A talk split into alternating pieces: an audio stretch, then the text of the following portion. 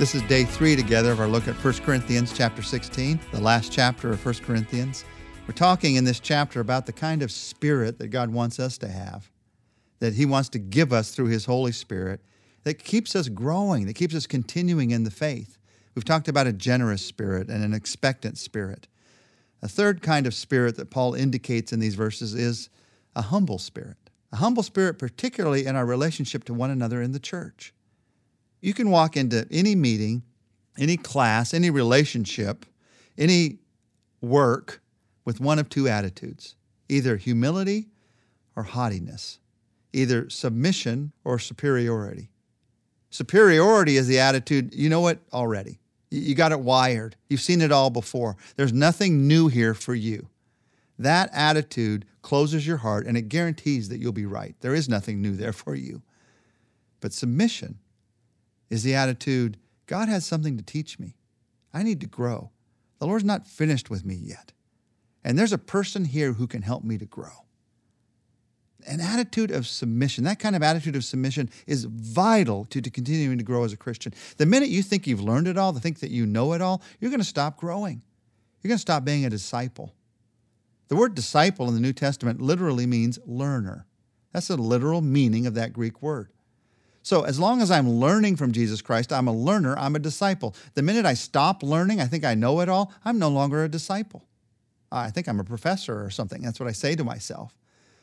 Jesus doesn't need any professors. He needs disciples. Submission is one of the attitudes behind discipleship. Paul here points to this need for submission, particularly towards Christian leaders. We need the humility to recognize there's no such thing as do-it-yourself Christian growth. It's just me and Jesus. I don't need those other people. They're not perfect. They're human beings. Well, so are you. And in growth, we need each other. And the ability to submit to other servants of Jesus Christ as those whom He's supplied in your life to help you to grow, it's one of the keys to healthy growth as a Christian. Listen to what Paul says as he talks about these other leaders, beginning in verse 10. If Timothy comes, see to it that he has nothing to fear while he is with you, for he is carrying on the work of the Lord, just as I am. No one then should refuse to accept him. Send him on his way in peace so that he may return to me. I am expecting him along with the brothers. Now, about our brother Apollos, I strongly urged him to go to you with the brothers. He was quite unwilling to go now, but he will go when he has the opportunity. Be on your guard, stand firm in the faith, be men of courage, be strong, do everything in love. You know that the household of Stephanas were the first converts in Achaia, and they have devoted themselves to the service of the saints. Now, in these verses 10 to 15, Paul specifically speaks of 3 Christian leaders. He talks about Timothy, who, as you read through the New Testament, you might know Timothy was Paul's son in the faith. And he became the pastor of the church that he's probably in now in Ephesus. So Timothy is one who is a Christian leader and is leading the church as a pastor. Then he talks about Apollos. Apollos was a partner in teaching with Paul, a teacher of the word. And Paul is saying, I hope he's able to come to you soon so he can continue to teach God's word to you. And then he talks about Stephanas. Stephanas was likely one from among them, one of the first converts in Achaia, he says here. Achaia is the southern part of Greece. It's where Athens and Corinth are cities. So it's the larger region. And Stephanas and his household were the first converts in that region. And now he's a leader in the church. And as Paul talks about them, he says, these are leaders who are carrying on the work of the Lord. These are leaders who are devoting themselves to the service of the saints. Now, what's my attitude to be towards leaders like these? Paul talks about it at the last part of verse 15 and into verse 16. Here's what he says. I urge you, brothers, to submit to such as these and to everyone who joins in the work and labors in it. My attitude needs to be, Paul says, submission. Submission, we get confused about what that word means sometimes these days. Submission means humility in my relationship towards other people. The ability to learn from somebody else, to listen to somebody else, to follow the direction of somebody else. Submission in the Scripture is something you and I as believers are to have towards everyone. Ephesians chapter 5 tells us that husbands are to have a submissive attitude toward wives. Wives are to have a submissive attitude towards husbands. Parents to children, children to parents, believers to one another. And here, specifically, Paul says, those of you who are in the church are to have a submissive attitude toward the leaders of the church. Now, what does that mean? What does it mean to live with humility towards those who are Christian leaders?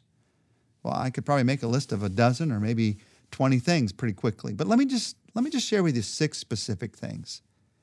And as I talk about these things, even as you're listening right now, you might even want to do some of these. For instance, the first one you can do. What does it mean to live with a sense of humility towards those who are leading you in Christ, the pastor of your church, the leader of your church, those who are leaders of what God's doing in your life? Number one of the 6 things is you need to pray for them. Pray for those who are your leaders. The Scripture says that again and again and again. And that's humility. You don't just pray for yourself, you pray for others. And you don't just pray for your own family, you pray for those who are leading you in the faith. In fact, you might do that right now. Just call somebody's name to mind. One of those who is leading you right now, the pastor of your church. And just say, Lord, would you bless them today? Would you give them wisdom today? That's living with humility towards that other person. As we pray for one another, it's a sacrifice of service towards somebody else. It's a humble action to pray for somebody else. You pray for them. A second thing that you do is you listen to them. Paul's specifically talking about that here. He talks about Apollos, who is a teacher. You need to listen to those who are teaching God's word. You listen and you let God's word sink into your life. Now you think, well, I can read God's word for myself. Of course you can. But God wants us to grow through submission, through humility, through relationships. So he has specifically designed the church so some have gifts of teaching and encouragement so they share God's word with others. Why? Why when I could just understand it myself? Because Christian growth isn't just about me. It's about unity. It's about fellowship. It's about the body of Christ. So to have healthy growth, I've got to listen to other people. And the truth of the matter is, I don't know it all myself. I don't have all the right experiences or attitudes myself. I need someone else to teach me. So you listen to others. If you find yourself never able to listen to another teacher, there's something wrong right now with your humility factor. When I find myself, I hear other teachers and I feel irritated all the time when I hear that person teach or anybody teach on a certain subject, it's a strong indication that I probably need to make some changes in my own life. You pray for them, you listen to them. A third thing you do is you follow them. We're in a very democratic nation in the U.S., and sometimes that can make its way into the church in good ways, in which we realize we all have the opportunity to serve. We're all a part of Christ's body, but sometimes it makes its way into the church in bad ways. It's a sense of, well, we all have an opinion, and if I don't like what they're saying at this moment, it might be a godly thing to do, but I just don't feel like doing it. I'm not going to contribute to that offering. I'm not going to be a part of that ministry. I'm not going to go that direction that my pastor's saying we're all going to go together. Well, why not? Is it not in the Bible? Is it against God's word? You think, well, no, it's in the Bible. I just don't feel like doing it. Well, I've got to admit, in my own life, sometimes the reason I don't feel like doing something is my own stubborn pride. I want to do what I want to do. And if the church is going to go in a direction together, then Jesus, the shepherd of the church, is going to work through his under-shepherd, the pastor, to say, hey, let's all go in this direction. If we head off in 50 directions at once, we don't get much done. If we all go together in the same direction, God can do some great things. So it's following the leadership, the spiritual, biblical leadership of those who are in your church. That's part of submission. A fourth part of submission is Galatians chapter 6 talks about this. You share all good things with them. Share all good things with him who teaches. When somebody has encouraged you through their ministry, you let them know. You share with them, you know, when you shared that word of God with me, it made a difference in my life. Even this next week, as you sit down on the weekend and you listen to your pastor speak, maybe you have a card in front of you, I don't know, or maybe there's an opportunity to write something of an encouragement to them. As God says something to you through that message, write it down. Say, thanks for this verse. It meant a lot to me.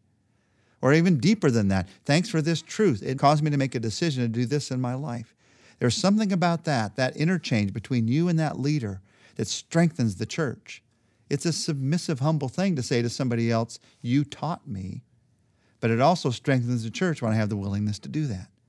You pray for them, you listen to them, you follow them, you share all good things of teaching with them. Number 5, you trust them.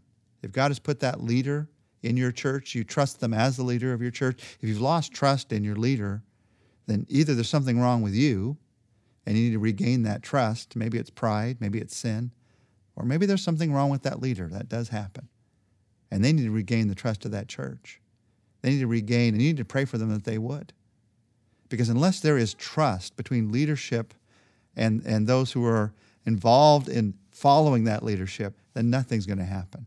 So what can you do? As long as the person is acting biblically, directing in God's direction, then you trust what God's doing. No, they're not perfect. That leader, he or she is not perfect, but they are God's man, they are God's woman for that moment. God's put them in that place. So you trust them, or you get in a different place where there's somebody that you can trust. And then 6, pray, listen, follow, share, trust. 6, encourage. There's power to encouragement. And those who take the time to encourage leaders have probably been leaders. Once you've been a leader, you realize how much encouragement is really needed. We all need encouragement, but there's something in us that thinks sometimes, oh, because that person's a leader, they must have it all together. They don't need encouragement any longer. Well, the Scripture says every one of us needs encouragement every day. So how can you encourage them in what they're doing? One of the great ways you can encourage them is by telling them you're doing the first thing we just talked about, that you're praying for them. Just want to let you know I'm praying for you. Sometimes I'll have somebody say to me after church, I was praying for you this week. Sometimes even, I don't know why. I prayed for you every day this week. I cannot tell you how much that encourages me to know somebody else is praying. So what Christian leader could you say that to, even this weekend, even this week? Jesus, as we pray together, we thank you for the leaders that you've put over us. And as human beings, sometimes we don't want to follow that leadership. Sometimes we want to do what we want to do. Sometimes instead of submitting, instead of being humble, we want to be prideful. Lord, thank you for forgiving our pride and help us to set it aside. And instead to realize you put a leader in place for a reason. And as we follow that leader and as they follow you, Jesus, incredible things happen in this world. So give us the privilege of doing that, we pray. Show us who we can pray for. Show us who we can encourage even today.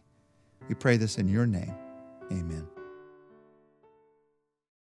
Don't miss tomorrow. We're going to talk together about the power of a victorious spirit.